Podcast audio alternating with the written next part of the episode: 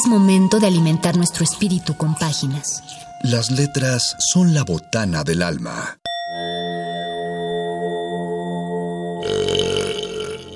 Recuerda la máxima. Los libros son como los tacos.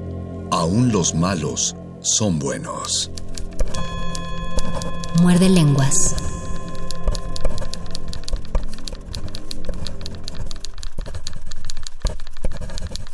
Muerde lenguas. Muerde lenguas. Muerde lenguas.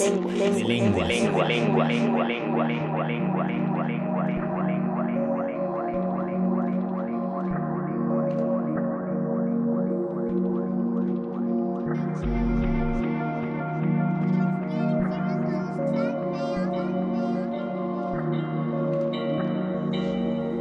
Buenas noches Resistencia, buenos días Indonesia y buenas noches a todos los que ya están sintonizando nuestro programa, nuestro que será décimo programa de cuarentena, nuestra semana 10 dentro de la cuarentena, más o menos, no, la verdad no llevo la cuenta, pero les doy la bienvenida a los que nos están sintonizando a través del 96.1 de FM en Radio UNAM.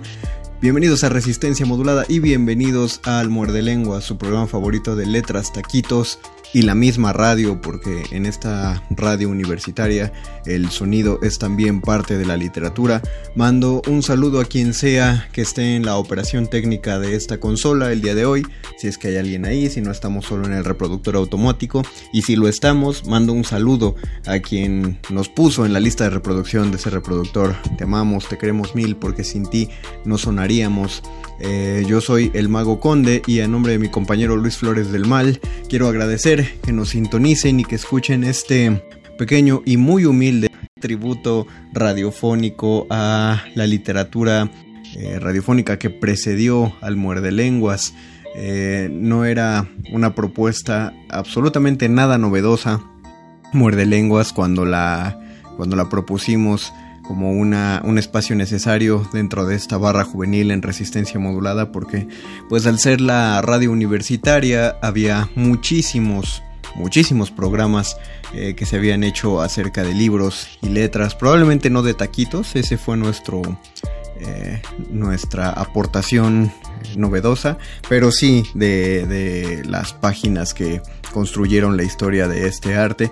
Y por ello pensando que la próxima semana es el aniversario de nuestra estación, es que queremos dedicar los programas de esta semana, el de hoy lunes y el del próximo miércoles, a hacer un pequeño tributo acerca de estos programas que de hecho van a ser más bien como un, antojadero, un menú, porque todos estos programas ustedes los pueden en- escuchar en el podcast de Radio UNAM, en radio.unam.mx, váyanse a la parte de podcast y ahí está todo. Pues de ahí saqué eh, esta información.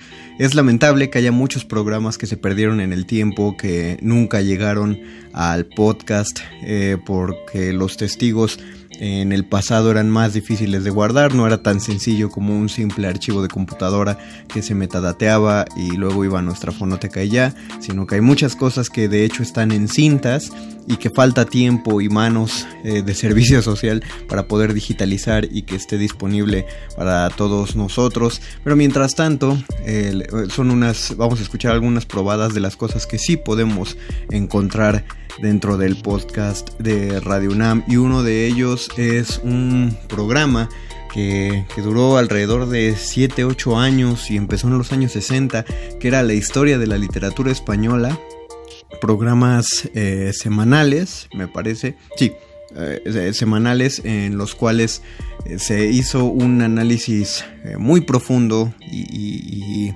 y muy bien estructurado, por cierto, acerca de la literatura española. Así que vamos a escuchar un pequeño fragmento de uno de estos capítulos, eh, particularmente el que fue eh, dedicado a Santa Teresa de Jesús.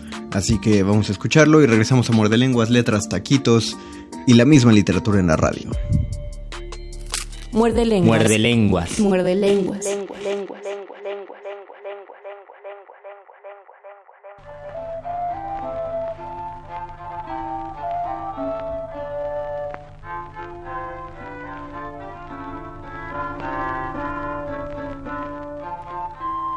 Buenas tardes, amable auditorio.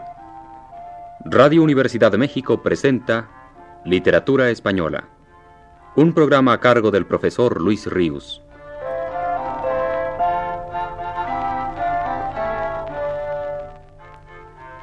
El profesor Luis Ríos nos dice en su último texto, El viernes pasado me refería a la obra poética de Fray Luis de León, que es tanto como decir la poesía religiosa más alta, más pura que se haya compuesto nunca en nuestra lengua. Pero debemos deslindar bien dos vocablos antes de seguir para que no haya confusión. Existe una poesía religiosa, y su paradigma es la de Fray Luis, cuyos motivos ya sea la aspiración a desasirse de este mundo para llegar a Dios, ya sea el canto en alabanza a Cristo, ya la contrita confesión de culpas y otros muchos más, se presentan en el poeta hallándose él consciente de su realidad mundanal y sintiendo dolorosamente la lejanía de Dios, que aún es tan solo esperanza. Y existe una poesía mística, cuyo tema es uno solo, la experiencia del amor sublime. Canta la unión del alma con Dios, no como esperanza, sino como experiencia ya vivida en un singular rapto del alma a la que Dios le ha concedido graciosamente ese privilegio. Verdadero anticipo de la vida eterna en plena existencia terrenal. Entre los escritores españoles de nuestro siglo XVI, los dos elegidos mayores fueron Teresa de Jesús y Juan de la Cruz. Los dos alcanzaron esa suprema gracia del éxtasis místico y los dos la expresaron con palabras escritas. Santa Teresa lo hizo pormenorizadamente en prosa. Paso a paso fue describiendo todo ese prodigioso tránsito de deshacimiento interior hasta llegar al goce de alcanzar la presencia real del amado. En su poesía, en cambio, apenas quedó plasmado ese trance. Es sobre todo la suya una poesía religiosa, en la acepción que quedamos conformes en dar a tal palabra hace un momento.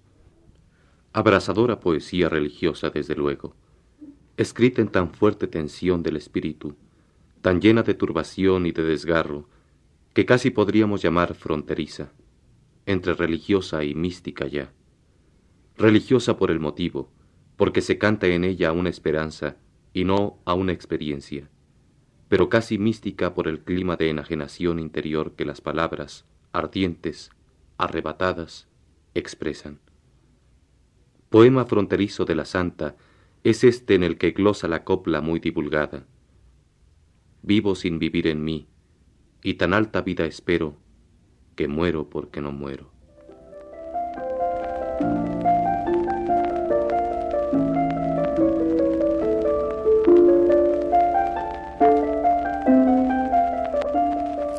Muerde lenguas. Muerde lenguas. Muerde lenguas. Objetivo primordial de Radio UNAM era el crear programas que funcionaran como clases a distancia para aquellos que no podían acceder a la educación universitaria, como pioneros de la educación a distancia.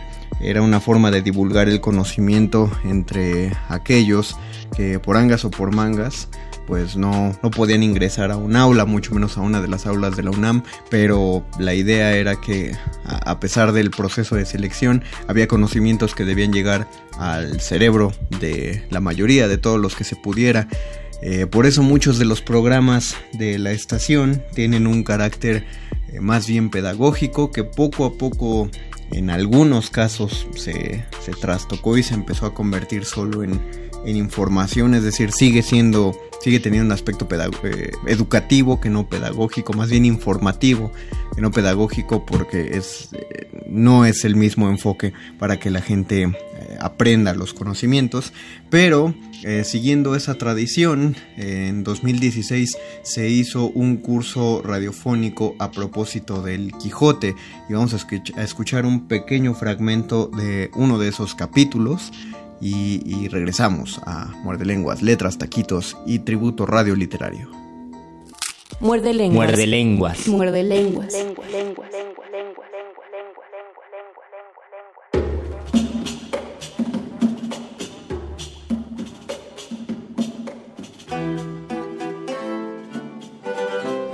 Curso radiofónico sobre el Quijote, contado en 20 capítulos. 2016. 400 años del fallecimiento de Miguel de Cervantes.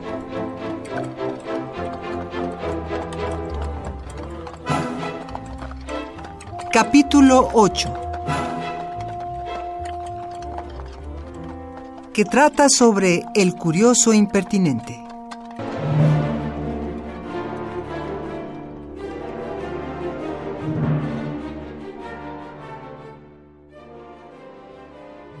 Esperad, que quiero ver qué papeles son esos que de tan buena letra están escritos. Sacólos el huésped y dándoselos a leer, vio hasta obra de ocho pliegos escritos de mano, y al principio tenían un título grande que decía Novela del curioso impertinente. Leyó el cura para sí tres o cuatro renglones y dijo Cierto que no me parece mal el título de esta novela y que me viene voluntad de leella toda. A lo que respondió el ventero. Pues bien puede leella su reverencia, porque le hago saber que algunos huéspedes que aquí la han leído les ha contentado mucho y me la han pedido con muchas veras, mas yo no se la he querido dar pensando volvérsela a quien aquí dejó esta maleta olvidada con estos libros y estos papeles, que bien puede ser que vuelva su dueño por aquí algún tiempo.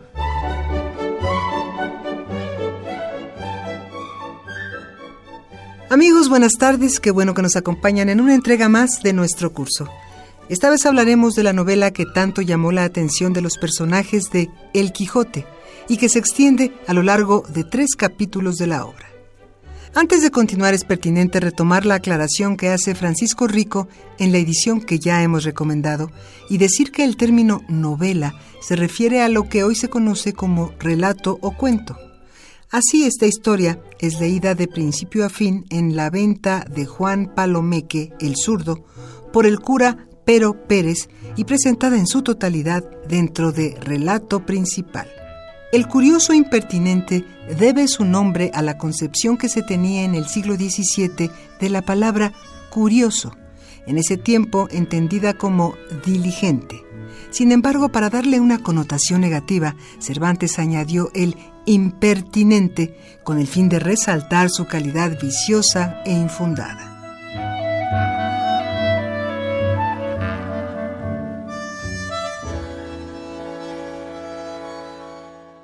En Florencia, ciudad rica y famosa de Italia, en la provincia que llaman Toscana, vivían Anselmo y Lotario, dos caballeros ricos y principales y tan amigos, que por excelencia y antonomasia de todos los que los conocían, los dos amigos eran llamados. Eran solteros, mozos de una misma edad y de unas mismas costumbres, todo lo cual era bastante causa a que los dos con recíproca amistad se correspondiesen. Bien es verdad que el Anselmo era algo más inclinado a los pasatiempos amorosos que el Lotario, al cual llevaban tras sí los de la caza.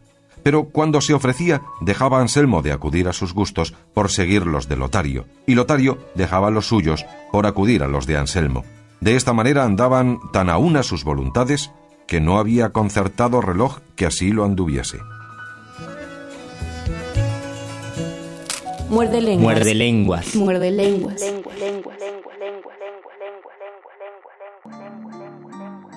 A la par de que se hizo este programa, este curso radiofónico sobre el Quijote, se hizo otro de su de este autor que siempre lo vemos como paralelo a Cervantes, que es William Shakespeare, igual en 2016. Este fue un proyecto muy interesante y que tuve el gusto de, de colaborar en él Digo, ya que estamos aquí presumiendo. De todas formas, el programa es mío, entonces daba lo mismo si yo les leo un texto a que pongamos un programa donde yo estuve. Eh, la Torre de Londres fue un proyecto que surgió a partir de la compañía de teatro penitenciario. Había un contacto aquí en Radio UNAM que trabajaba directamente con la compañía de teatro penitenciario, que es eh, una compañía de teatro donde los actores son los mismos presos. Eh, y nos enteramos por esas fechas que en el penal de Santa Marta se estaba haciendo un montaje de Ricardo III. Entonces, eh, tomando en cuenta que se estaba, eh, que había un, aniversario, bueno, estábamos a los 400 años de, de la muerte de William Shakespeare. Entonces pensamos que sería interesante hablar no solo de la obra de Shakespeare, sino de, su la, la, poca biografía que tenemos sobre él y aparte el experimento que estaban realizando estos, estos reos. Entonces, esto es uno de los capítulos porque se hicieron 20 capítulos, no es cierto, 25 capítulos y no precisamente cortos, pero todos ellos les puedo asegurar muy interesantes de la Torre de Londres. Los audios de los actores que escuchan fueron grabados directamente, fuimos a grabar directamente allí al penal de Santa Marta y, también hay testimonios de, de, los mismos reos hablando de sus propias concepciones de los sentimientos y las emociones que Shakespeare trata en sus obras, además de algunos comentarios de expertos shakespearianos. Vamos a escuchar. Muerde lenguas. Muerde lenguas. Muerde lenguas.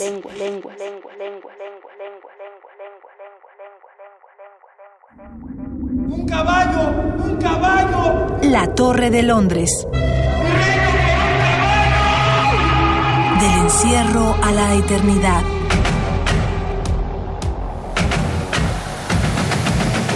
A 400 años de la muerte de Shakespeare.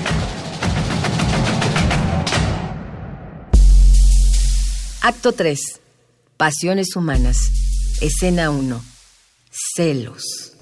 Ricardo, yo te corono.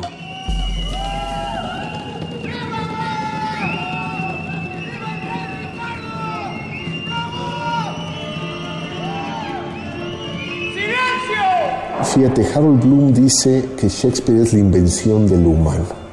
Es una hipérbole tremenda, ¿no? Pero ciertamente es que todas las pasiones humanas están en su obra. Uno dice los celos y qué retrato más maravilloso con Otelo. Recordemos algo importante, Otelo es un tipo efectivamente terrible, ¿por qué? Porque mata por celos injustificados, digo, no es que si fueran justificados estuviera bien, pero quiero decir además injustificados, a su esposa. Cuando hablamos de los celos, no podemos menos que referirnos a Otelo. ¿Cómo es que cayó este en la trampa, en la enfermedad de los celos y hasta llegar a matar a su mujer?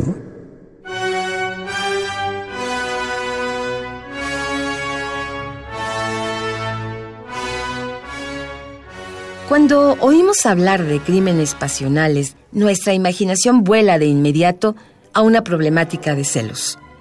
El dolor de perder a un ser amado es solo superado por el dolor de saber que el lugar que ocupábamos en su corazón nos ha sido arrebatado por otra persona. Francisco García Ortiz, actor de la compañía de teatro penitenciario. Pues muchas de las veces es como costumbre, ¿no? O sea, hasta con un amigo, ¿no? Si llega una persona nueva a querer hablarle a mi amigo y como que me está ganando su atención, pues yo siento celos. ¿Por qué? Porque es, me acostumbré tanto a mi amigo que ya no más quiero que, que se relacione conmigo, ¿no? O sea, un ejemplo. ¿Qué nivel de maestría debe tener un autor al retratar la naturaleza humana para que uno de sus personajes sea reconocido como el mejor ejemplo de una de las pasiones más poderosas del ser humano? William Shakespeare retrata en la desesperación del moro Otelo el miedo de perder lo que se ha conseguido con cariño o sentirse desplazado en la estima de una o varias personas. Martín Casillas, escritor y estudioso de Shakespeare. Cuando leemos a sus contemporáneos como Johnson y como otros de su tiempo, eh, lo que encuentras es que hay una fuerza en lo que hace Shakespeare que rebasa a todos los demás. Hay una estructura teatral que verdaderamente eh, es incomparable con lo que los esfuerzos que hacen los demás. O sea, en estructura, en el lenguaje, en las metáforas, en los personajes. Muerde lenguas. Muerde lenguas. Muerde lenguas.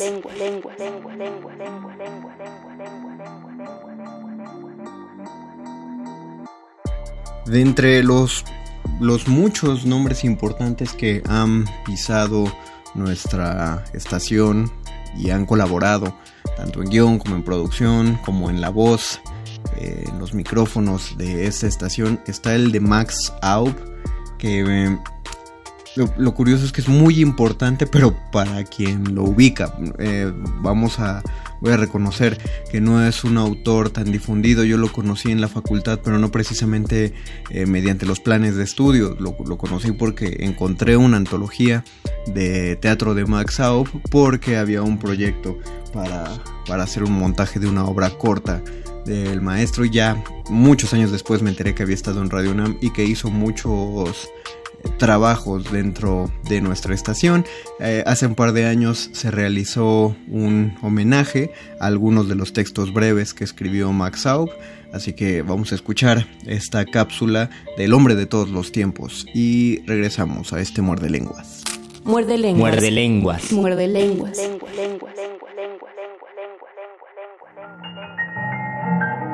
Con motivo de la cátedra Max Aub en Arte y Tecnología que realiza la Universidad Nacional Autónoma de México a través de la Coordinación de Difusión Cultural en colaboración con la Universidad Politécnica de Valencia, Radio UNAM presenta Max Aub, el hombre de todos los tiempos.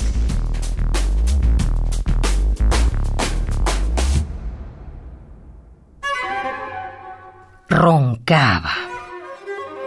Al que ronca, si es de la familia, se le perdona.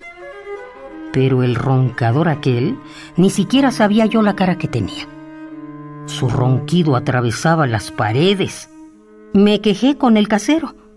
Se rió. Fui a ver al autor de tan descomunales ruidos. Casi me echó. Yo no tengo la culpa. Yo no ronco. Y si ronco, ¿qué le vamos a hacer? Tengo derecho. Cómprese algodón hidrófilo. Ya no podía dormir si roncaba por el ruido. Si no, ¡ay! esperándolo. Pegando golpes en la pared callaba un momento. Pero enseguida volvía a empezar. No tienen ustedes idea de lo que es ser centinela de un ruido. Una catarata un volumen tremendo de aire, una fiera acorralada, el estertor de cien moribundos, me rasgaba las entrañas emponzoñándome el oído. Y no podía dormir nunca, nunca. Y no me daba la gana de cambiar de casa, ¿no? ¿Dónde iba yo a pagar tampoco? El tiro se lo pegué con la escopeta de mi sobrino.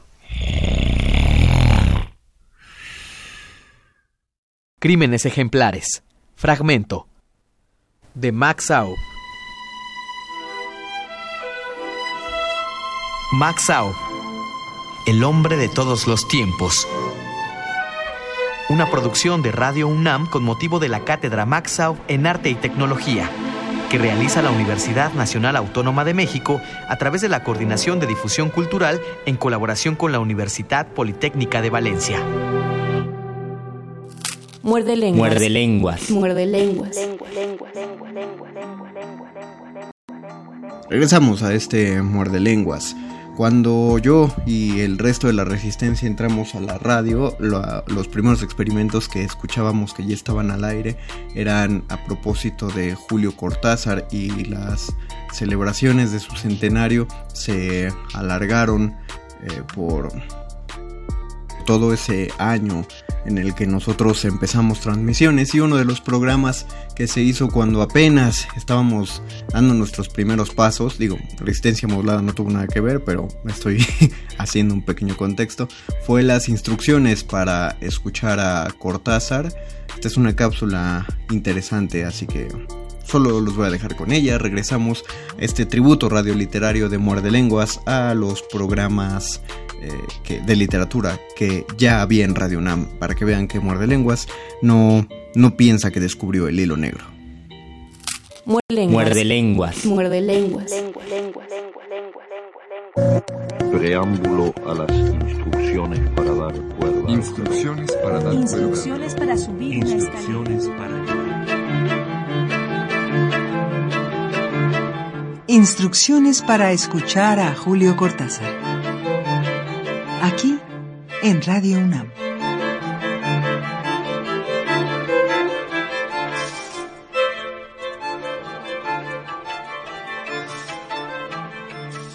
Dejando de lado los motivos, atengámonos a la manera correcta de escuchar a Julio Cortázar. Empiece por romper los espejos de su casa. Deje caer los brazos, mire vagamente al estéreo de la sala, escuche por dentro. Dirija su mirada a la búsqueda del control remoto del estéreo y si esto le resulta imposible por haber encontrado un cronopio jugando rayuela con el control, vaya usted mismo a prender la radio. Sintonice Radio UNAM. Ahora, busque la mejor posición para sentirse cómodo. Se recomienda recostarse en un sillón o pararse de cabeza en la mesa del comedor. Instantes después, escuche y por favor, no cante. Deje que el locutor haga su trabajo. Evite tomar una conducta como en los velorios. Duración media, 30 minutos. Lo que tarda un viaje por orden alfabético de Bruselas a Francia con una escala en Buenos Aires. Ya que es consciente de lo que se avecina, puede empezar a escuchar a este ciudadano argentino ahora mismo. Y el cielo y las nubes, cuéntelas cuando esté en lo más alto, bebas el cielo que le cae en plena cara desde su inmenso embudo, a lo mejor después, cuando gire en redondo y entre en el piso alto de su casa, en su vida doméstica y diaria, comprenderá que también allí había que mirar muchas cosas en esa forma, que también en una boca, un amor, una novela, había que subir hacia atrás. Nací en Bruselas el 26 de agosto de 1914. Signo astrológico, Virgo. Por consiguiente, asténico, tendencias intelectuales, mi planeta es Mercurio y mi color el gris, aunque en realidad me gusta el verde. Mi nacimiento fue un producto del turismo y la diplomacia. A mi padre lo incorporaron a una misión comercial cerca de la legación argentina en Bélgica, y como acababa de casarse, se llevó a mi madre a Bruselas. Me tocó nacer en los días de la ocupación de Bruselas por los alemanes a comienzos de la Primera Guerra Mundial. Tenía casi cuatro años cuando mi familia pudo volver a Argentina. Ah, Argentina. Hablaba sobre todo francés y de él me quedó la manera de pronunciar la R que nunca pude quitarme. Éramos la risa en Banfield, con las R's y todo hablando en francés. Crecí en Banfield, pueblo suburbano de Buenos Aires, en una casa con jardín lleno de gatos, perros, tortugas y cotorros. El paraíso. Pero en ese paraíso yo era Adán, en el sentido de que no guardo un recuerdo feliz de mi infancia. Demasiadas servidumbres, una sensibilidad excesiva, una tristeza frecuente, asma, brazos rotos y primeros amores desesperados. Mi querida Argentina. Fácil es imaginar esta humanidad.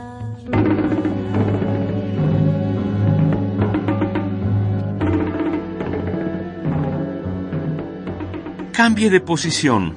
Coloque su brazo derecho transversalmente sobre su estómago. Recargue el codo izquierdo sobre la mano derecha y con los dedos de la mano que tiene libre, realice un pequeño masaje a los lados de su barbilla.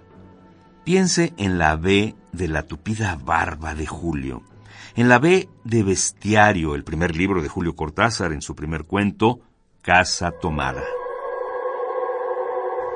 Fui a la cocina, calenté la pavita y cuando estuve de vuelta con la bandeja del mate le dije a Irene, tuve que cerrar la puerta del pasillo. Han tomado la parte del fondo. Dejó caer el tejido y me miró con sus graves ojos cansados. ¿Estás seguro? Asentí. Entonces, dijo, recogiendo las agujas, tendremos que vivir en este lado. Yo cebaba el mate con mucho cuidado, pero ella tardó un rato en reanudar su labor. Me acuerdo que tejía un chaleco gris. A mí me gustaba ese chaleco. Los primeros días nos pareció penoso porque ambos habíamos dejado en la parte tomada muchas cosas que queríamos. Mis libros de literatura francesa, por ejemplo, estaban todos en la biblioteca.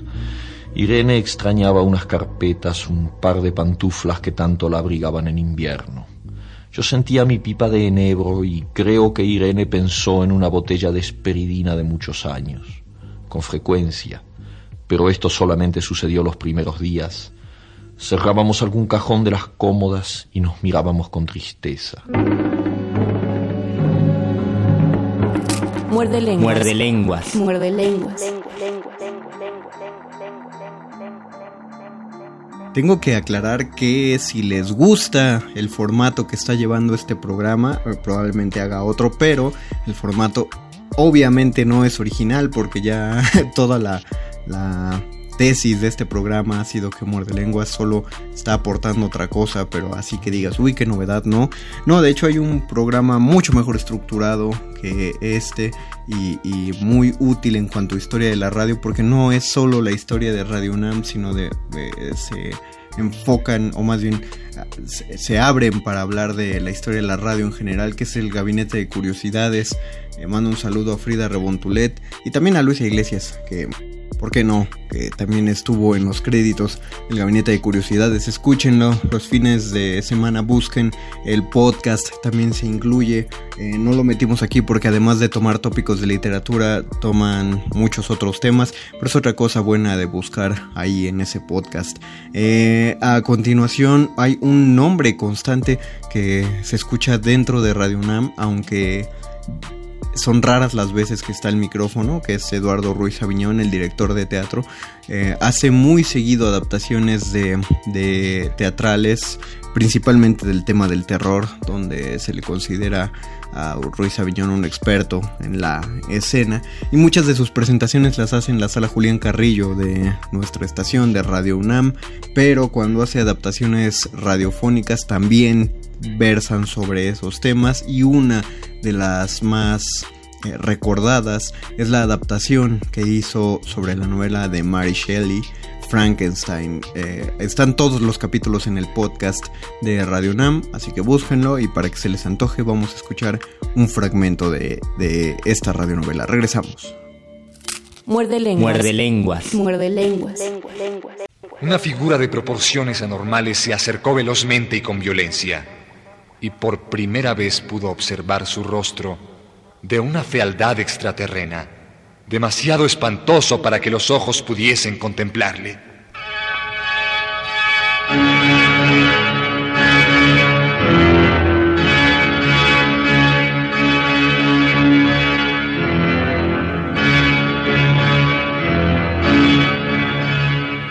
Frankenstein de Mary Shelley.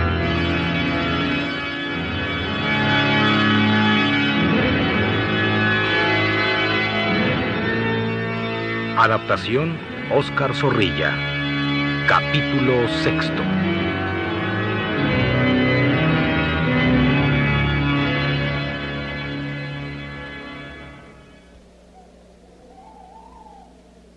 Serpiente, demonio despreciable, mil veces maldigo el día en que te creé.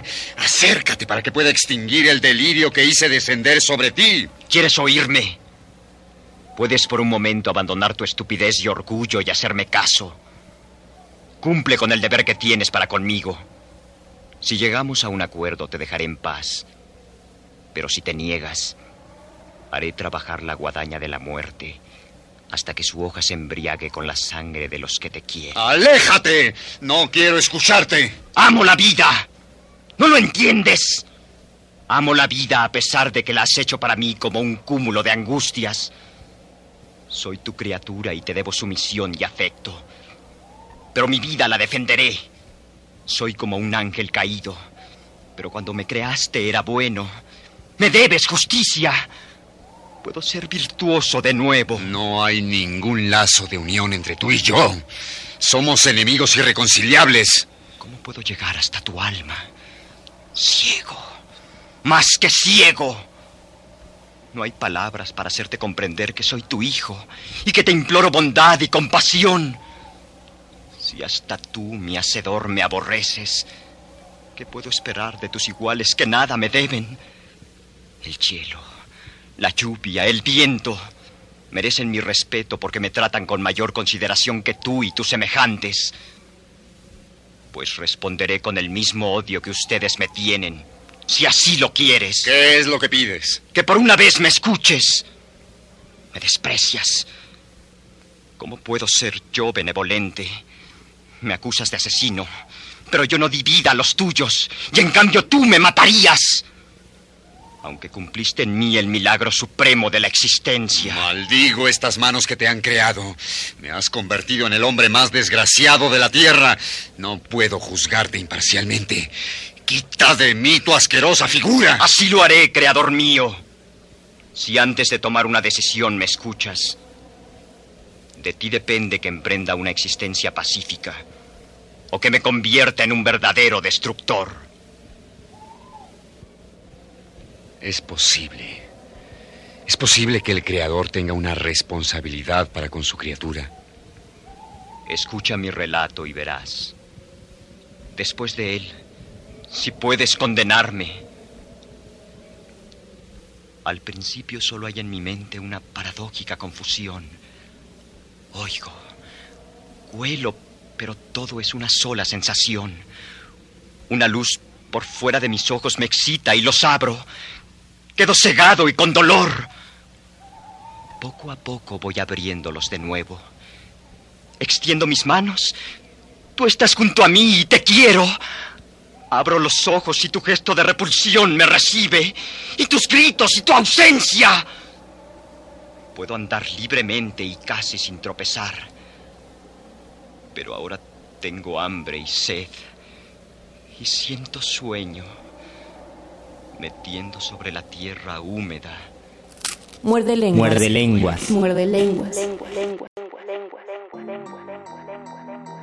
Ya, ya llega el momento de despedirnos. Agradezco muchísimo a quien sea que hizo la operación técnica durante este programa y a Oscar El Voice que se aventó la producción de nuestro tributo radio literario. Eh, yo me despido a nombre de mi compañero Luis Flores del Mal, soy el Mago Conde, pero los vamos a dejar con el último audio de este tributo radioliterario. Eh, es, es, es una joya porque dentro de esos programas, esas series radiodocumentales, informativas, pedagógicas que se hicieron, eh, hubo unas que estuvieron a cargo de grandes, grandes, unos nombres gigantes de la, de la historia de la literatura de nuestro país. Hubo una serie que hicieron en conjunto Carlos Monsiváis y José Emilio Pacheco, El mundo de la ciencia ficción. El hecho de que ellos estuvieran a cargo de la serie indica que ellos no solo hicieron la selección de la información, sino que guionizaron el programa. Por lo tanto, aunque no escuchamos las voces de los maestros Monsiváis y Pacheco, sí estamos escuchando sus palabras. Eh, la parte del capítulo que vamos a escuchar es aquel que dedicaron a H.G. Wells y, en principio a Julio Verne. Eh, no suena completo, me parece que se corta, bueno, que lo vamos a cortar.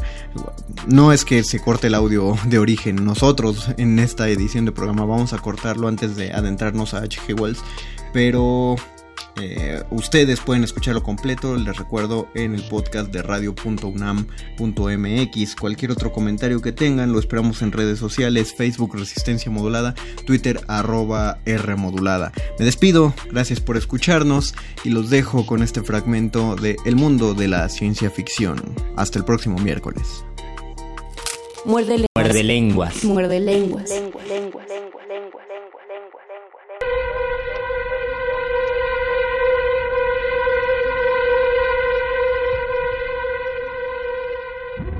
Radio Universidad presenta el segundo programa de su cursillo, El mundo de la ciencia ficción.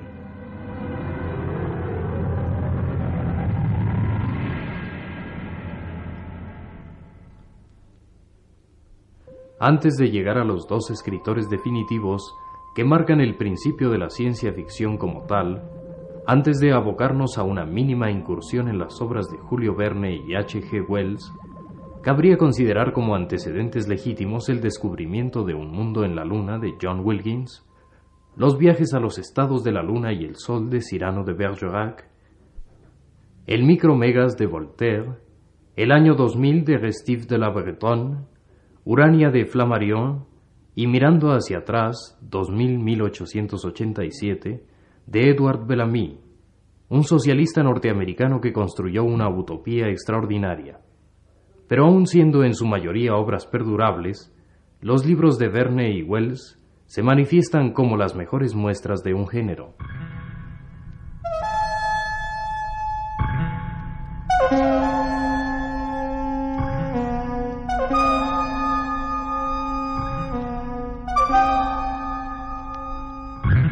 Julio Verne nace en Nantes el 8 de febrero de 1828. Hijo de un abogado prominente, es destinado a la carrera paterna, pero desde muy joven la abandona por la literatura. Viaja a París y allí inicia una carrera que se distingue por una imaginación fervorosa y una actitud crítica sumamente racional.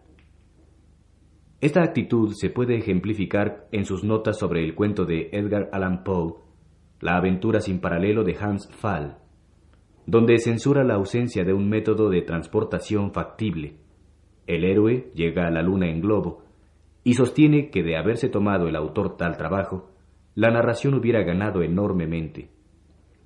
Verne, en todos sus viajes extraordinarios, se dedicó a fundamentar, en la medida de sus posibilidades y del conocimiento científico de la época, las intensas aventuras de sus personajes.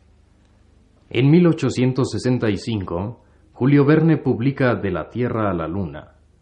Poco más tarde, la continuación, Alrededor de la Luna, y el libro restante de su trilogía interplanetaria, Héctor Servadac. Además, su obra maestra, Veinte mil leguas de viaje submarino, y otras novelas ejemplares como La conquista del Polo, El clipper de las nubes y Viaje al centro de la Tierra, pertenecen en definitiva a la ciencia ficción. Verne muere en 1905, siendo, si no el creador de la novela científica, sí el que la conduce hasta sus formas modernas.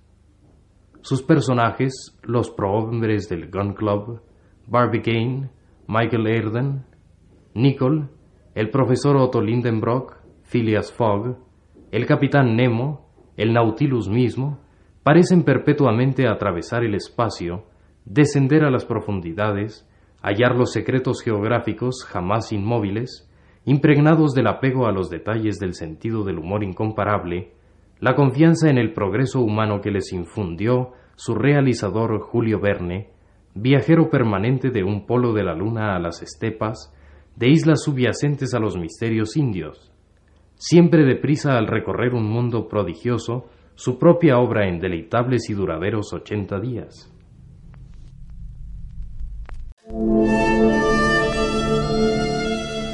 Enseñanza del día. El dinero no compra la felicidad. Pero compra libros y tacos. Y eso se le parece mucho. Medítalo.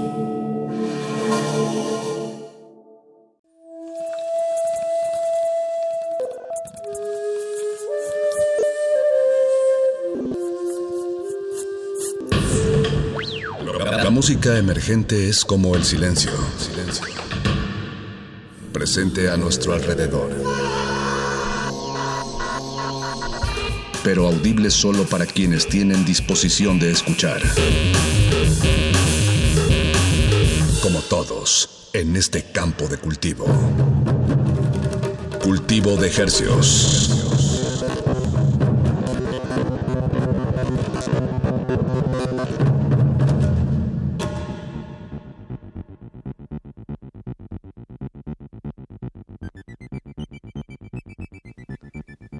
Organismos audiosensibles y radioceptibles inmersos en las ondas hercianas. Bienvenidos a otra emisión de Cultivo de Hercios. El invernadero musical de resistencia modulada que se atomiza y transmite todos los lunes y los jueves a las 9 de la noche en compañía de usted y de música recién cultivada que hacemos llegar hasta sus oídos. Por la comodidad del 96.1 de FM, transmitiendo casi en vivo al Valle de México con 100.000 watts de potencia y llegamos al mundo entero a través de nuestro portal www.resistenciamodulada.com y radio.unam.mx.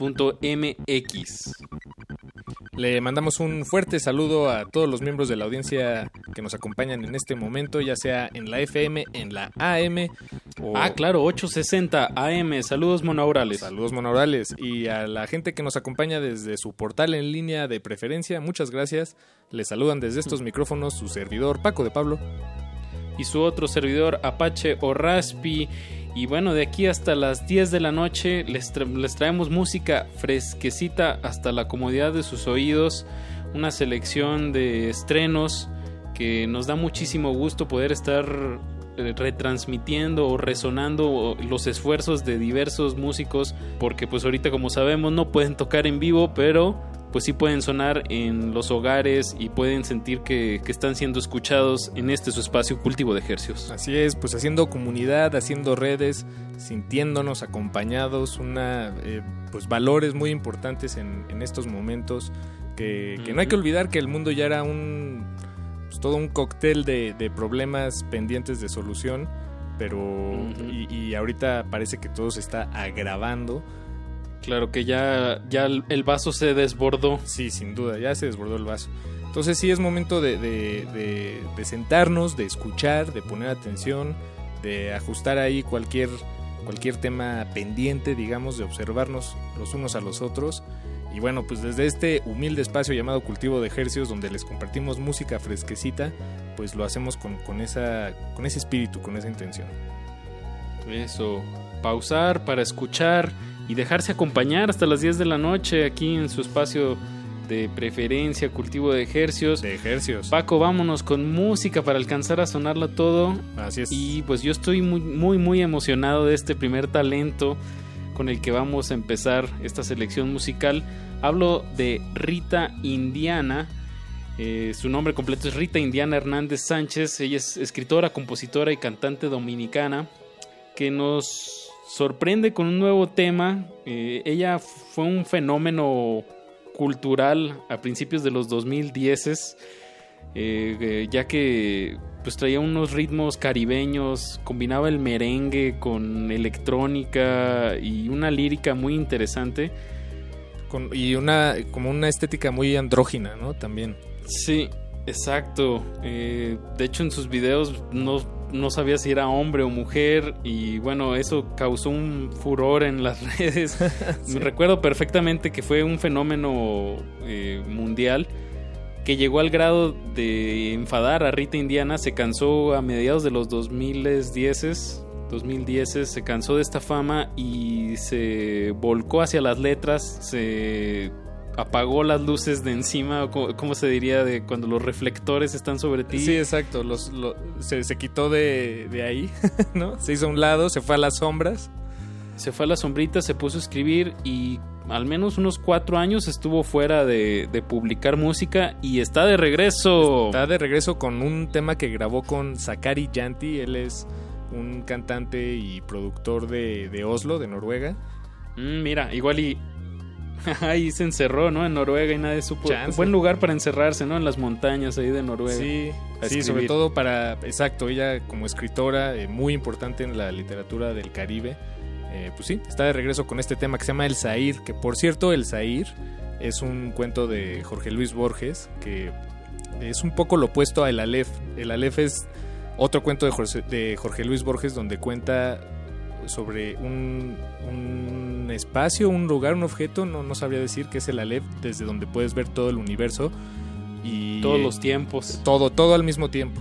Pero el Zair es algo, es casi lo opuesto, es un objeto que conforme más lo ves o más sabes de él, menos te resta cosmovisión, digamos, ya la, la realidad se, se diluye y ya todo se trata de El Zair. Entonces, eh, digo, dada pues toda su carrera en, en, el mundo de la literatura, no creo que esto sea una coincidencia eh, para no, Rita no, Indiana. yo tampoco creo. Me encanta cómo los opuestos llegan al, al mismo lado, ¿no? En, en, sí, como el espacio-tiempo. En la tecnología tenemos el microscopio y el telescopio y cómo cada vez que se va como profundizando más en, en estas herramientas, vamos viendo como llegamos a puntos en donde vemos mucho caos y luego de repente si le sigues en su instrumento de repente ya empiezas a encontrar patrones y si le sigues empiezas a ver otra vez caos. En estas polaridades eh, encontramos cómo se constituye mucho de este nuestro universo, Paco. Así es. Y bueno, pues co- como dices, los opuestos se atraen a veces, depende. Y para este bloque de dos canciones eh, lo vamos a rematar con una nueva canción de Nati Peluso que se llama Buenos Aires, desde Argentina. Entonces, súbela a su radio y acompáñenos aquí en Cultivo de Ejercicios. Vámonos con música hasta las 10 de la noche, no le cambie.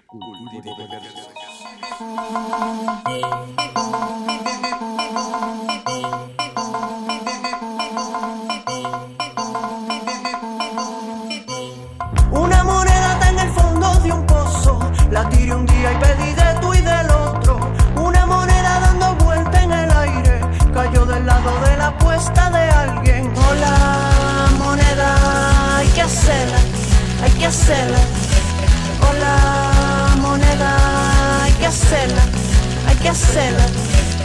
Una moneda en un bolsillo es bien poco. Según un ciego puede volverte loco. Una moneda con dos caras y tu nombre. Por varias vendieron al hijo del hombre. Hola, moneda, hay que hacerla, hay que hacerla. Hola, moneda, hay que hacerla, hay que hacerla. Una moneda para comprar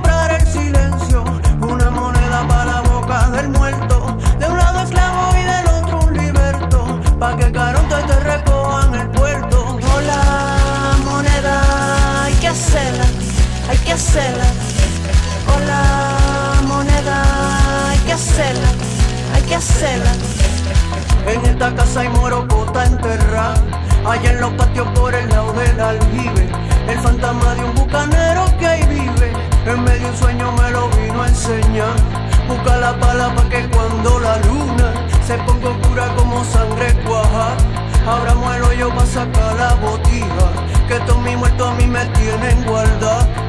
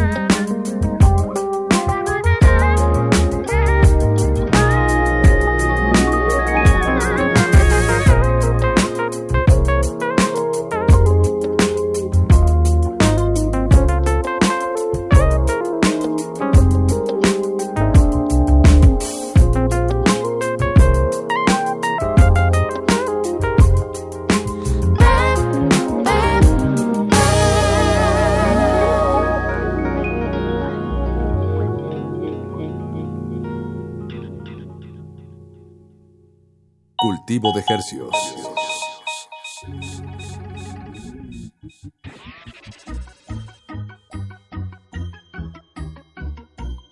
Comenzamos este cultivo de estrenos con Rita Indiana, que está de regreso después de un tiempo de no publicar música. La canción se llama El Zahir.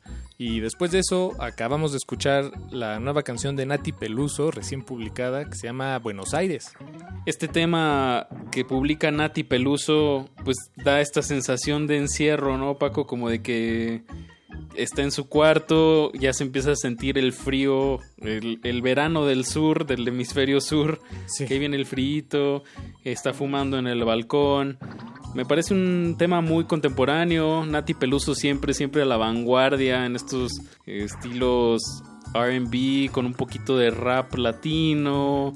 Muy, muy sexy la propuesta de Nati Peluso, que nos encanta que siga publicando música. Sí, exacto. Y ambos temas creo que al ser publicados en, en este contexto, eh, pues invitan a, a- a- a la reflexión desde, desde esa canción, ¿no? Eh, por un lado el Zahir hablando de un objeto que, que- que cada vez te, te vuelve más ciego, ¿no? O, o resta tu Entre más sabes, menos sabes. Sí, exacto, exactamente. Y por otro lado Nati Peluso, pues retratando lo que muchas personas están viviendo en, en todas las latitudes, ¿no? En tal vez un encierro, un hartazgo. En, pues, Una sí. cotidianidad, exacto, como de hartazgo. Ese es el mundo que nos tocó vivir, Apache. que nos tocó convivir. Bien, Paco, pues vamos con más música. Tenemos ahora, seguimos en gente que, que había pausado de publicar y que otra vez está de regreso. Hablo de La Vida Bohem, esta banda venezolana que ya lleva un rato radicando aquí en México. Eh, su vocalista había publicado recientemente material, Henry D'Artenay. Y bueno, lo hemos estado sonando aquí, pero su banda, La Vida Bohem, eh, tenía algunos años que no había publicado nada y regresan con un tema bastante, bastante poderoso. Así es, este tema se llama El Último Round, que por cierto lo, lo publica La Bestia, sello discográfico. Bien por La Bestia. Nuestros camaradas de...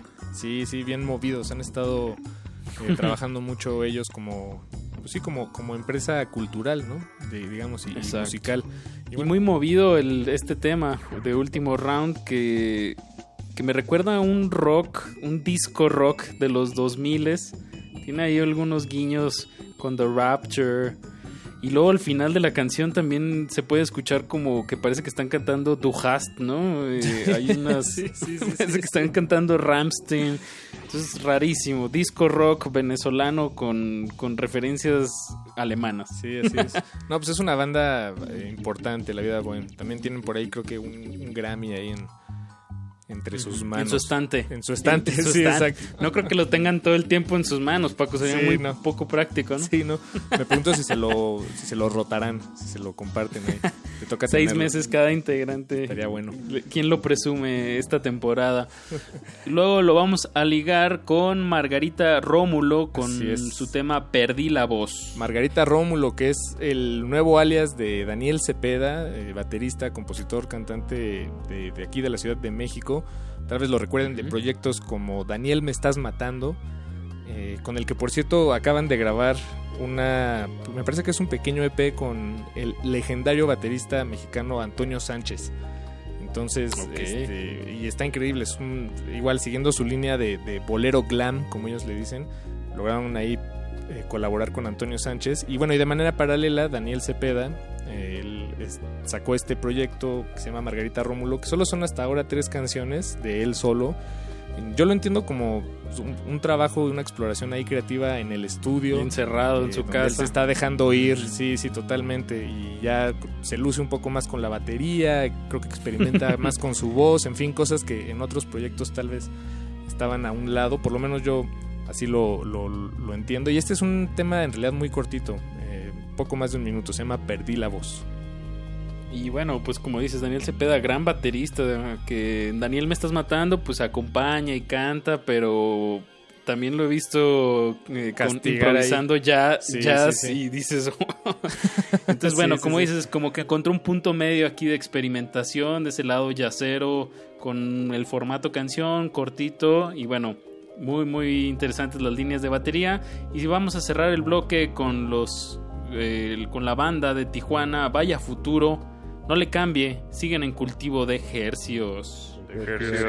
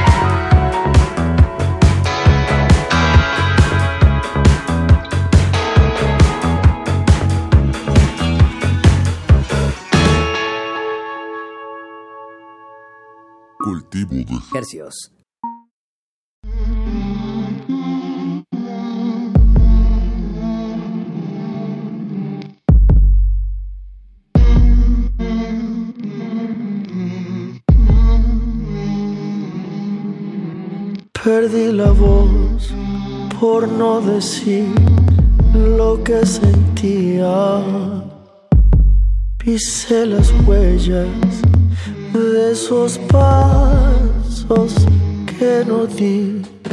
Nunca he sabido leer el mapa en mi garganta, pero cantar solo sé que es por ahí.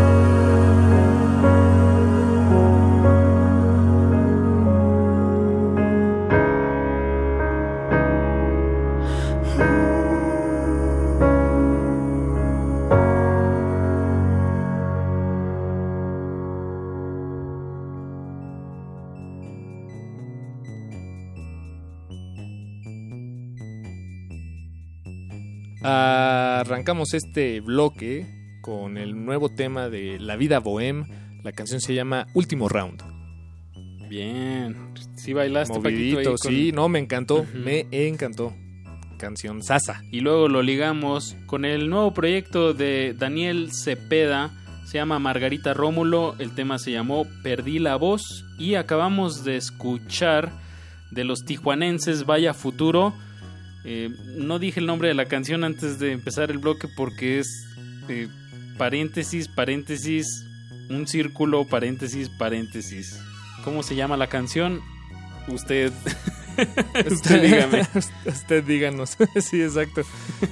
Es como un sol. Pues, ah, ven, yo lo veía como una O que está abrazada.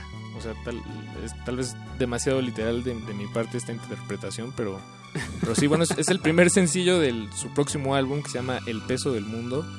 Y pues como, como habrán escuchado, es una canción ya Densa. bastante más densa, melancólica. Eh, Luis Aguilar de, de Vaya Futuro dice que una madrugada le llegó un mensaje al celular con una noticia trágica que le mandaba una amiga y que ese sentimiento se quedó con él días después y, pues de ahí nace esta canción. Eh, pura misantropía y desgano, dice. Entonces dice, siente- ah, y mira, y también dice que el título es este símbolo, símbolo que, para, que para él tiene dos significados. Por un lado es un sol que aparece en la letra. Ah, le atiné. Mira, le atinaste. Y por el otro lado significa vacío, una representación gráfica del dolor. Eh, y creo que sí. Seguimos con la polaridad, como una se entiende con el otro, que decíamos en el otro bloque, ¿no, Paquito? Como, Sí, sí. Ajá, aquí el sol se podría simbolizar como un todo y el vacío como una nada y, y pueden ser la misma cosa. Exactamente. Exactamente. Todo en bona al final de este cultivo. Eh, pues bien, pues un, un bloque para bailar por un lado, para, para sentarse y pensar tal vez por el otro. La, ¿cómo, se llama el, ¿Cómo se va a llamar el disco de Vaya Futuro? El disco se va a llamar El peso del mundo. Es increíble el título. Sí, Me guau. encanta. Guau, guau. muy, muy ad hoc. Pues vamos con un bloque corto de dos canciones. Eh, vamos a comenzar con el poeta Alejandro Albarrán, buen amigo eh, de los fundadores de su espacio Resistencia Modulada. Él estaba en los Muerdelenguas. Así es, el viejo maestro. El maestro. El viejo maestro. Gran, gran poeta de Jalapa. Muy buen amigo. Y acaba de publicar este tema que se llama Vereda. Que es como un poema musicalizado de una manera bastante abstracta. Como con una ocarina y un sintetizador dialogando Sí, sobre sí, sí, sí. este poema. Eh, me parece muy increíble esta canción. Por ahí también hay como unas voces de. Me parece que son de María Sabina. Y les digo todo esto porque yo produje este tema.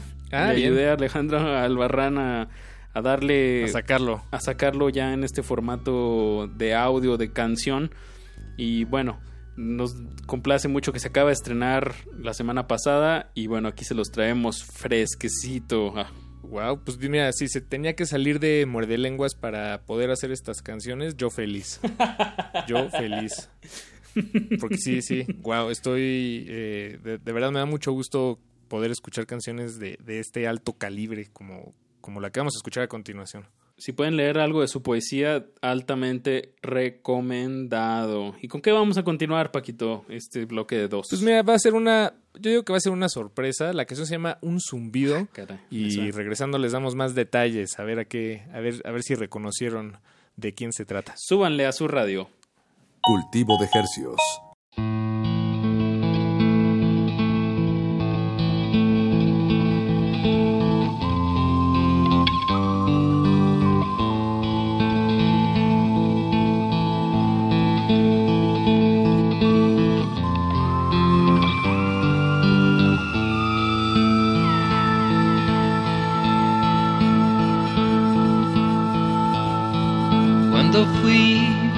El cerro no elegí la carretera. Cuando fui para el cerro no elegí la carretera. Elegí el camino arado por el piar siendo vereda. Elegí el camino arado por el pie siendo vereda. No creí que fuera tanto caminar. Yo no creí que fuera tanto caminar para llegar.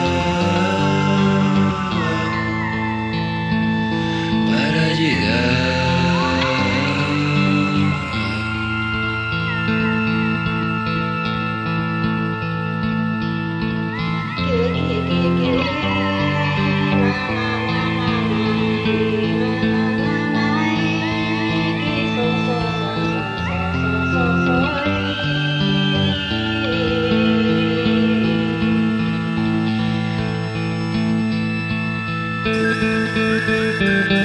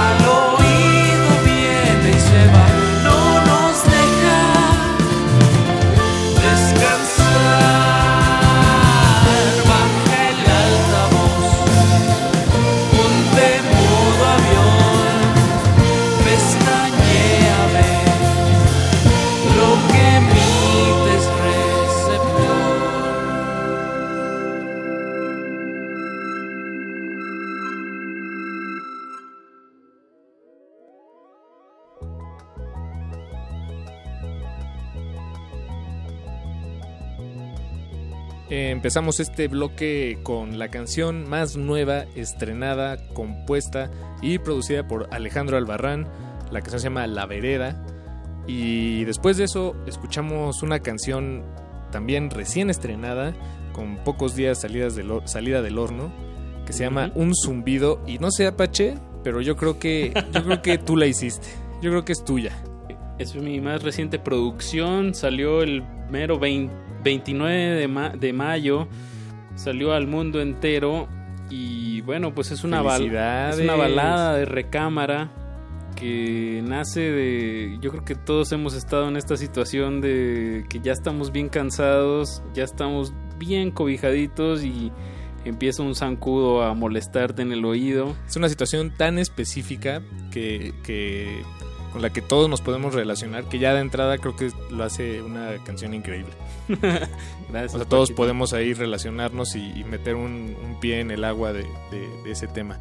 Y encontré un paralelismo entre este zumbido y el celular que, que también cuando nos llegan mensajitos vibra. bzz, y es otro de los grandes motivos por los cuales yo me quedo y yo siento que muchas personas nos quedamos en cama hasta las al- hasta altas horas de la noche desvelados con insomnio. Y bueno, entonces es un juego entre este esta este panorama de, de estar en tu cuarto con insomnio. Del jazz.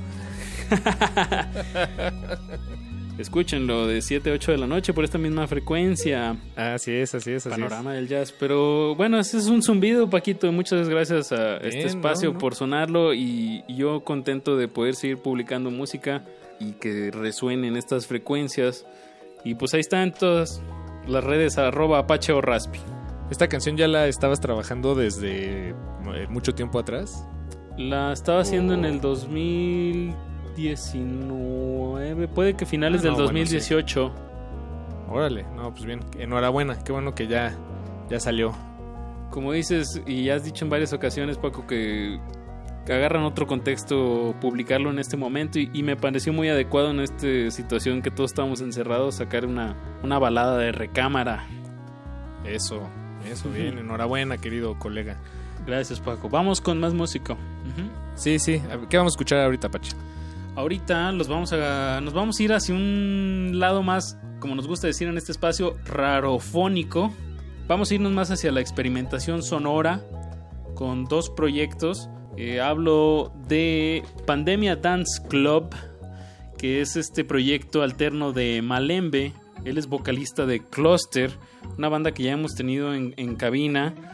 En esta ocasión él nos platica que estuvo experimentando una fascinación hacia la AM en específico y que pues se puso a sacar sonidos de ahí y sobre todo sonidos que relacionados con, con la pandemia. Hizo este collage en este EP que, que lanzó de como Pandemia Dance Club donde como digo usa estos elementos de sampleo de la AM con una electrónica que me resuena un poco como a los noventas como a Safri Duo entonces me parece una combinación bastante sí, interesante muy muy experimental. Enhorabuena para para Lemalembe saludos fuertes hasta donde probablemente nos esté grabando en este momento en la AM así te la pongo Ah, Paco. no, pues qué gusto. Qué, mono. Qué, qué honor, qué honor. Mira, vamos a hacer un ruidito para, para su deleite futuro.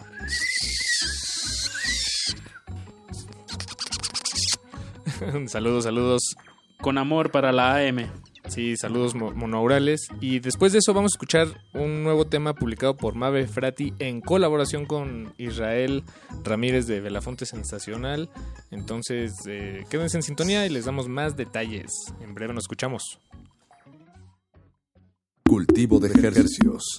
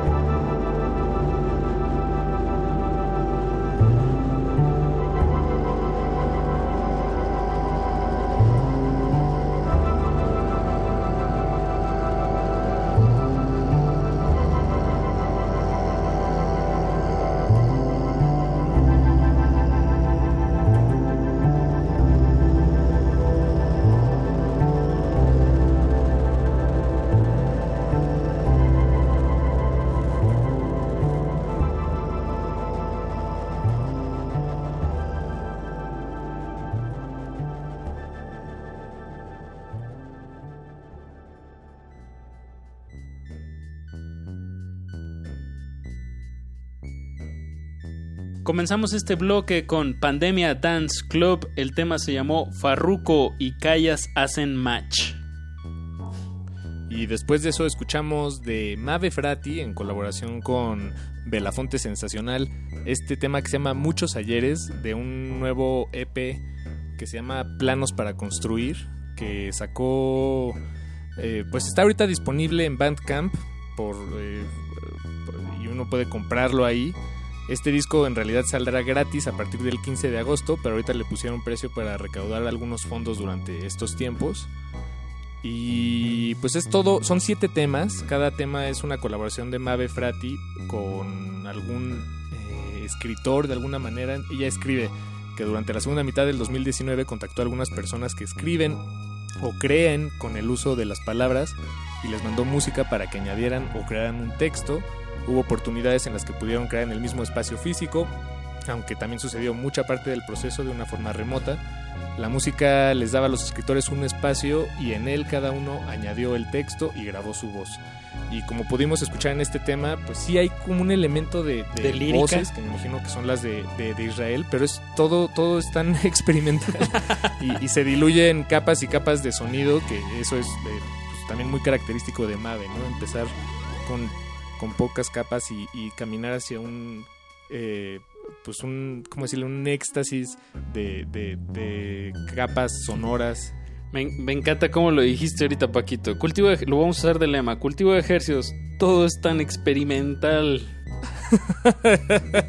Pero qué bueno que están colaborando eh, Israel Martínez de Belafonte Sensacional con Mabe Frati, eh, chelista de Guatemala, que bueno, nos, nos- el año pasado nos dio probablemente uno de los mejores discos, El Pie sobre Sí, la Pie Tierra. sobre la Tierra. Sí, es increíble, se lo recomendamos muchísimo y enhorabuena que Mabe Frati sigue buscando colaborar con, y ahora en esta ocasión con escritores, bueno, con gente más cargada un poco hacia la pluma y que los que esté resonando en estas sonoridades experimentales, pues entonces si pueden apoyar, ahí está el Bandcamp de Mabe Frati, seguro se los agradecerá y sobre todo los primer viernes de cada mes eh, el dinero se va entero para los creadores. Así es. Estén pendientes de eso. Paquito, se nos acaba el tiempo, pero pues hay que despedirnos formalmente y agradecer a todos su sintonía. Esto cobra sentido en el momento que alguien lo escucha y nosotros tras estos micrófonos pues lo hacemos con mucho amor y con mucho respeto para todos los creadores que están allá afuera, que no se desalienten, que sigan creando, que sigan explorando sonoridades, que sigan retando a lo establecido. Y de esa manera pues nos vamos con rap largo. Así es, rap largo, rap de largo aliento, cortesía de, de Bejo, él es un rapero MC de las Islas Canarias, allá en España, y acaba de sacar eh, este tema que se llama rap largo, que tal cual es un rap largo, muy autorreferencial, es una- un tema de casi 8 minutos, por eso decidimos dejarlo al final y, y hacer todo un bloque con esta canción. Que además Bejo es un gran eh, escritor, su lírica, digo, podrían haber personas que tal vez desacrediten cualquier rap que, que trata sobre, pues, no sé, so- sobre uno mismo, ¿no? Sobre quién lo rapea y tal vez porque es el mejor de, de todos los que están allá afuera. Pero como diría tal vez Lu- Lu- Luis Flores de Los Muerde Lenguas, en realidad también es un ejercicio pues de lenguaje, ¿no? Claro. Y ver, eh, estirar el lenguaje y ver qué, qué formas puede, a qué formas podemos llegar a través de las palabras y creo que Bejo es un, en ese sentido un gran explorador de, de la lírica. Entonces con eso nos despedimos esta noche. Eh, muchas gracias por su sintonía y quédense en resistencia modulada que aunque parezca que estamos más de lejitos, estamos aquí atendiéndoles. Eso. Noche tras noche. Pues escuchemos del Bejo esta plasticidad lírica que mencionas, se lo recomendamos mucho, de verdad, mucho jugueteo con las palabras. Vámonos pues, Paquito, nos escuchamos el jueves. Vámonos. Abrazos. Quédense en sintonía. A continuación tenemos a los Ultramarinos con su selección más fresca de la música latinoamericana. Cheque. Como Marlon Brando en el lobo de Wall Street. Como Penélope Cruz en Star Wars. Nunca pasó, no la vi. No quiero ni una modelo ni una actriz. La cicatriz. Esto no se va con barniz. Infelices. Creen que todo se compra con dinero. Rico, triste. Ya no tiene amigos por embustero por la noche. Ya no se puede dormir tranquilo. Muchos coches. Pero anda solo por el camino. Esta vida es como una estafa piramidal. Al de abajo le joden, al de arriba van a mamar. Siempre igual, siempre hay plato pa' otro comensal. Pero se lo quieren comer todo, no dejan ni sal. Ponte a la cola cuélate. Si esperas te queda fuera, jódete. Tú suelta la que no vuela, ve a un hotel. Conmigo no hay empate, yo te voy a hacer pate. Yo tengo rimas a pares y tú solo paripé. Ah, se llamaba Enrique, ser será su apellido. Se rodea de gente con talento y lo llama amigo. Deja que trabajen mientras se rasca el ombligo. Gana millones, reparte céntimos, lo sentimos. Yo sigo matando las sílabas tónicas, mato nada. Me da igual de semillas, las amígdalas. Nikola Tesla soy yo, el inventor y el cavernícola. Tu Edison, la película. Ah. No me santiguo ni me presigno. No le rindo cuentas a nadie, no me rindo. El horizonte está aquí mismo, hay que mirar más allá. Si no te quedas visco, pa, yo te chingo. Con la super soccer y en el micro. En la Chevrolet o en la Berlingo. Lenguaje de signo, siempre elegante como un flamingo. Tú primero la cagas y luego te pones digno. Tengo código de barras pero no me vendo Una voz interior me narra y tengo que hacerlo. Las rimas se despatarran cuando el boli lo tengo. Tú quítate la chamarra cuando yo sueno hay fuego. Yo hago lo que me sale de la cuca. De ellos me río como el júcar. Si no te gusta azúcar te cambo la peluca. Lo mío es fumar clencas, no jucas No Malibu, areuca Tú eres como los loros que me lo repiten todo. Respirondo como un corredor de fondo. No hay nada que me joda más que me tomen por tonto. Con la cabeza cuadrada tramando el plan redondo. Ah. Yo, mirando a los árboles me lo talo. Me meto en el fregado, pero no resbalo. Le doy un Frida Calo, ampliando los intervalos. Te saco ventajas y no jala jalo. Wow, hoy me levanté temprano, buscando inspiración en lo cotidiano. Mi hermano, me fumo un puro habano. 67 kilogramos, 1,83 entramos. Yo me adapto a todo, soy poliuretano. Me clavo las espinas de la rosa. Ay, qué rico huelen, pero me destrozan. Encima de un callo, otro callo, ya no siento la. La hora del cultivo debe terminar. Así, el sonido podrá florecer.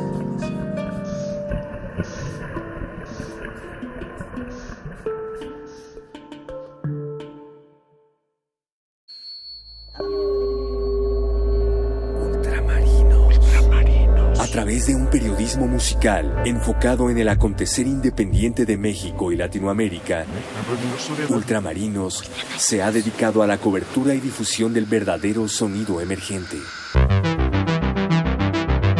Sonidos recién pescados de México y Latinoamérica. Ultramarinos.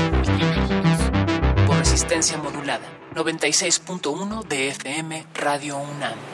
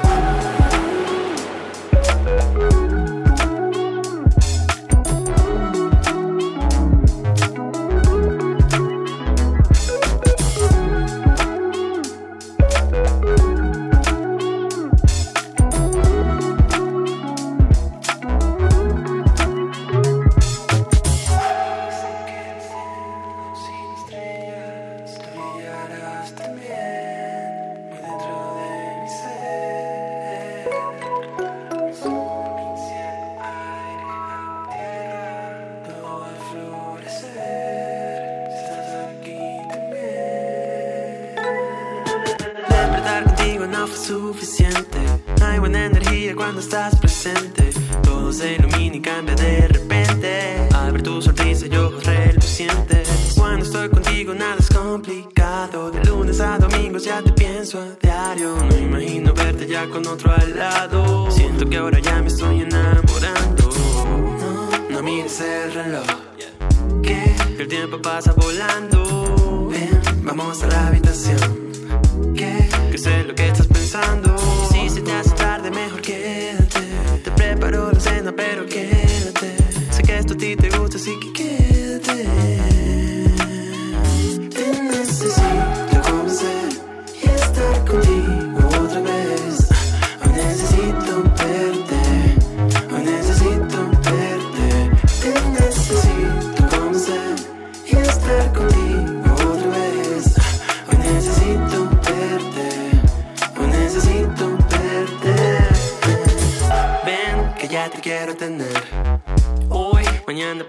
Siempre.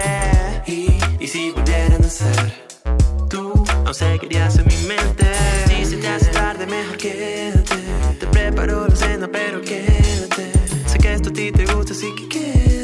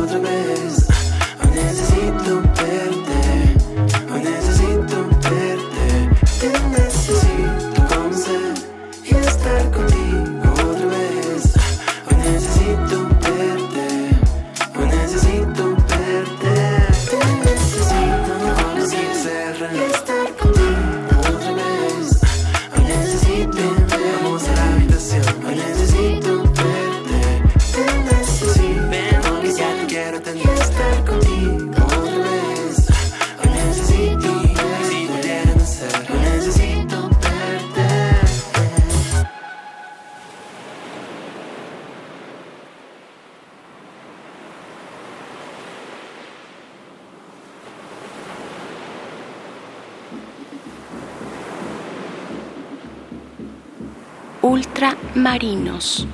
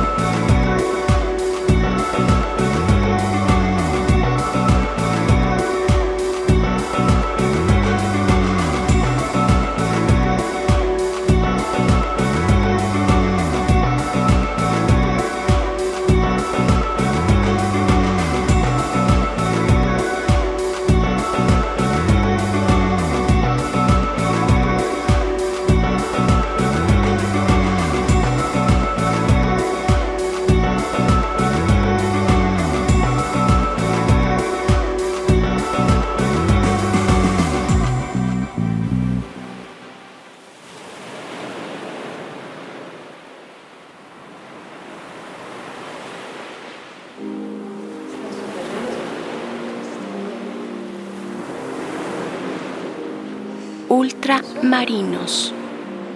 Ultramarinos.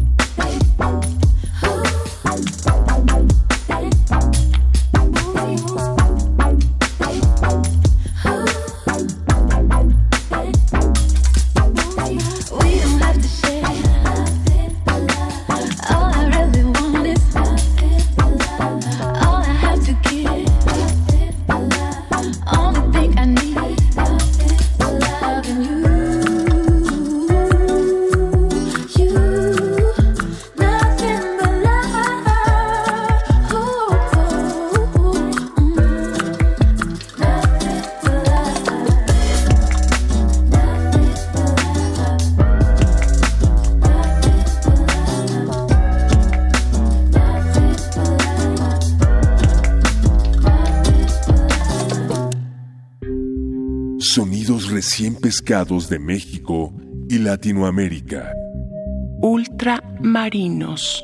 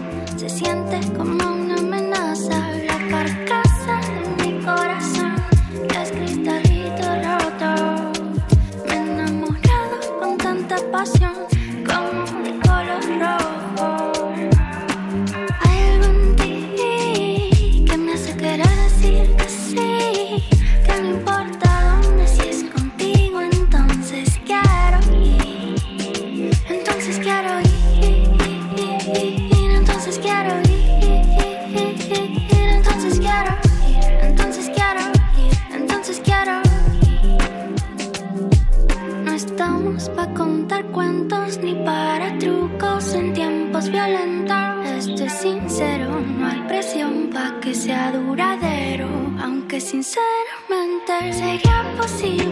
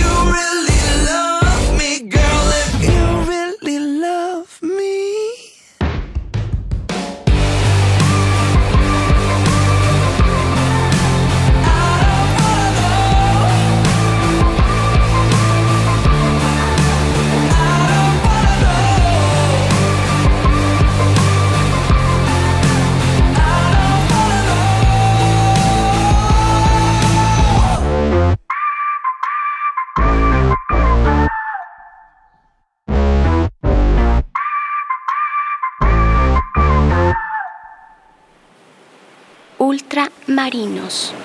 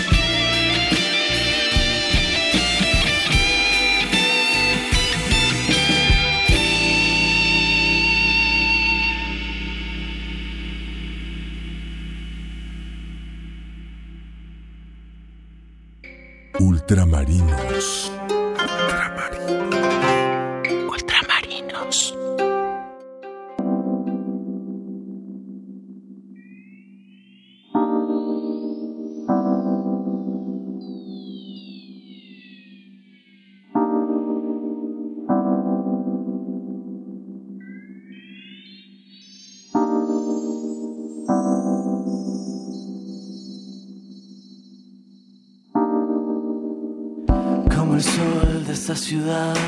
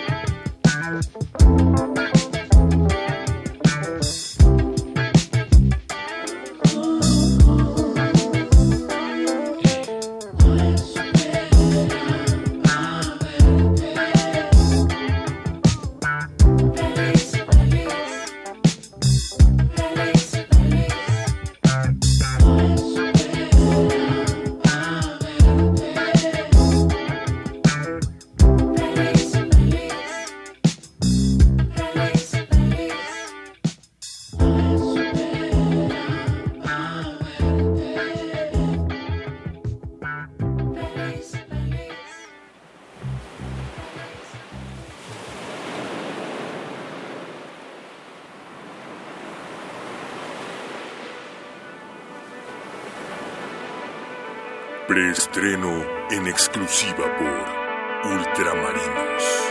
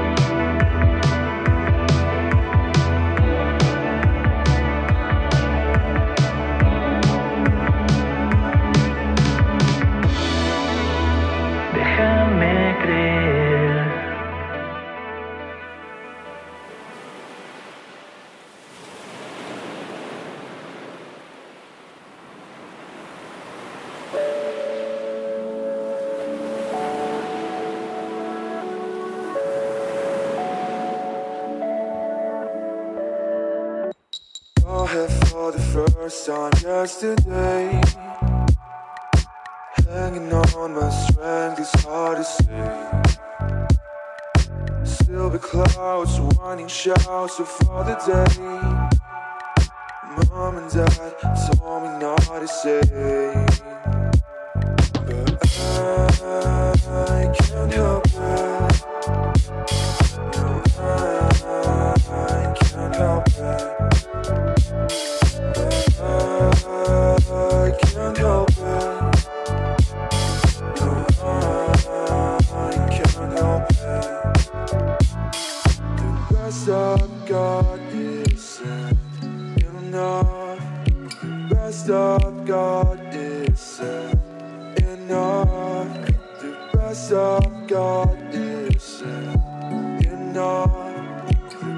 The best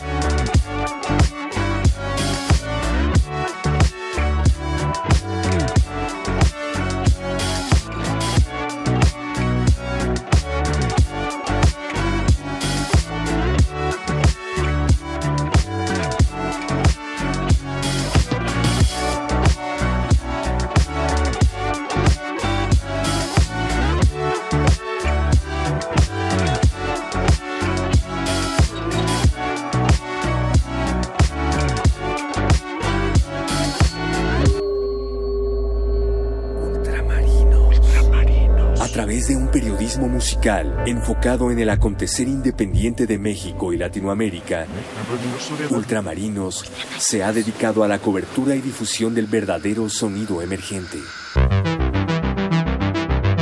Sonidos recién pescados de México y Latinoamérica.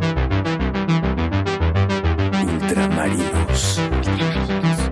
Por resistencia modulada. 96.1 de FM Radio UNAM.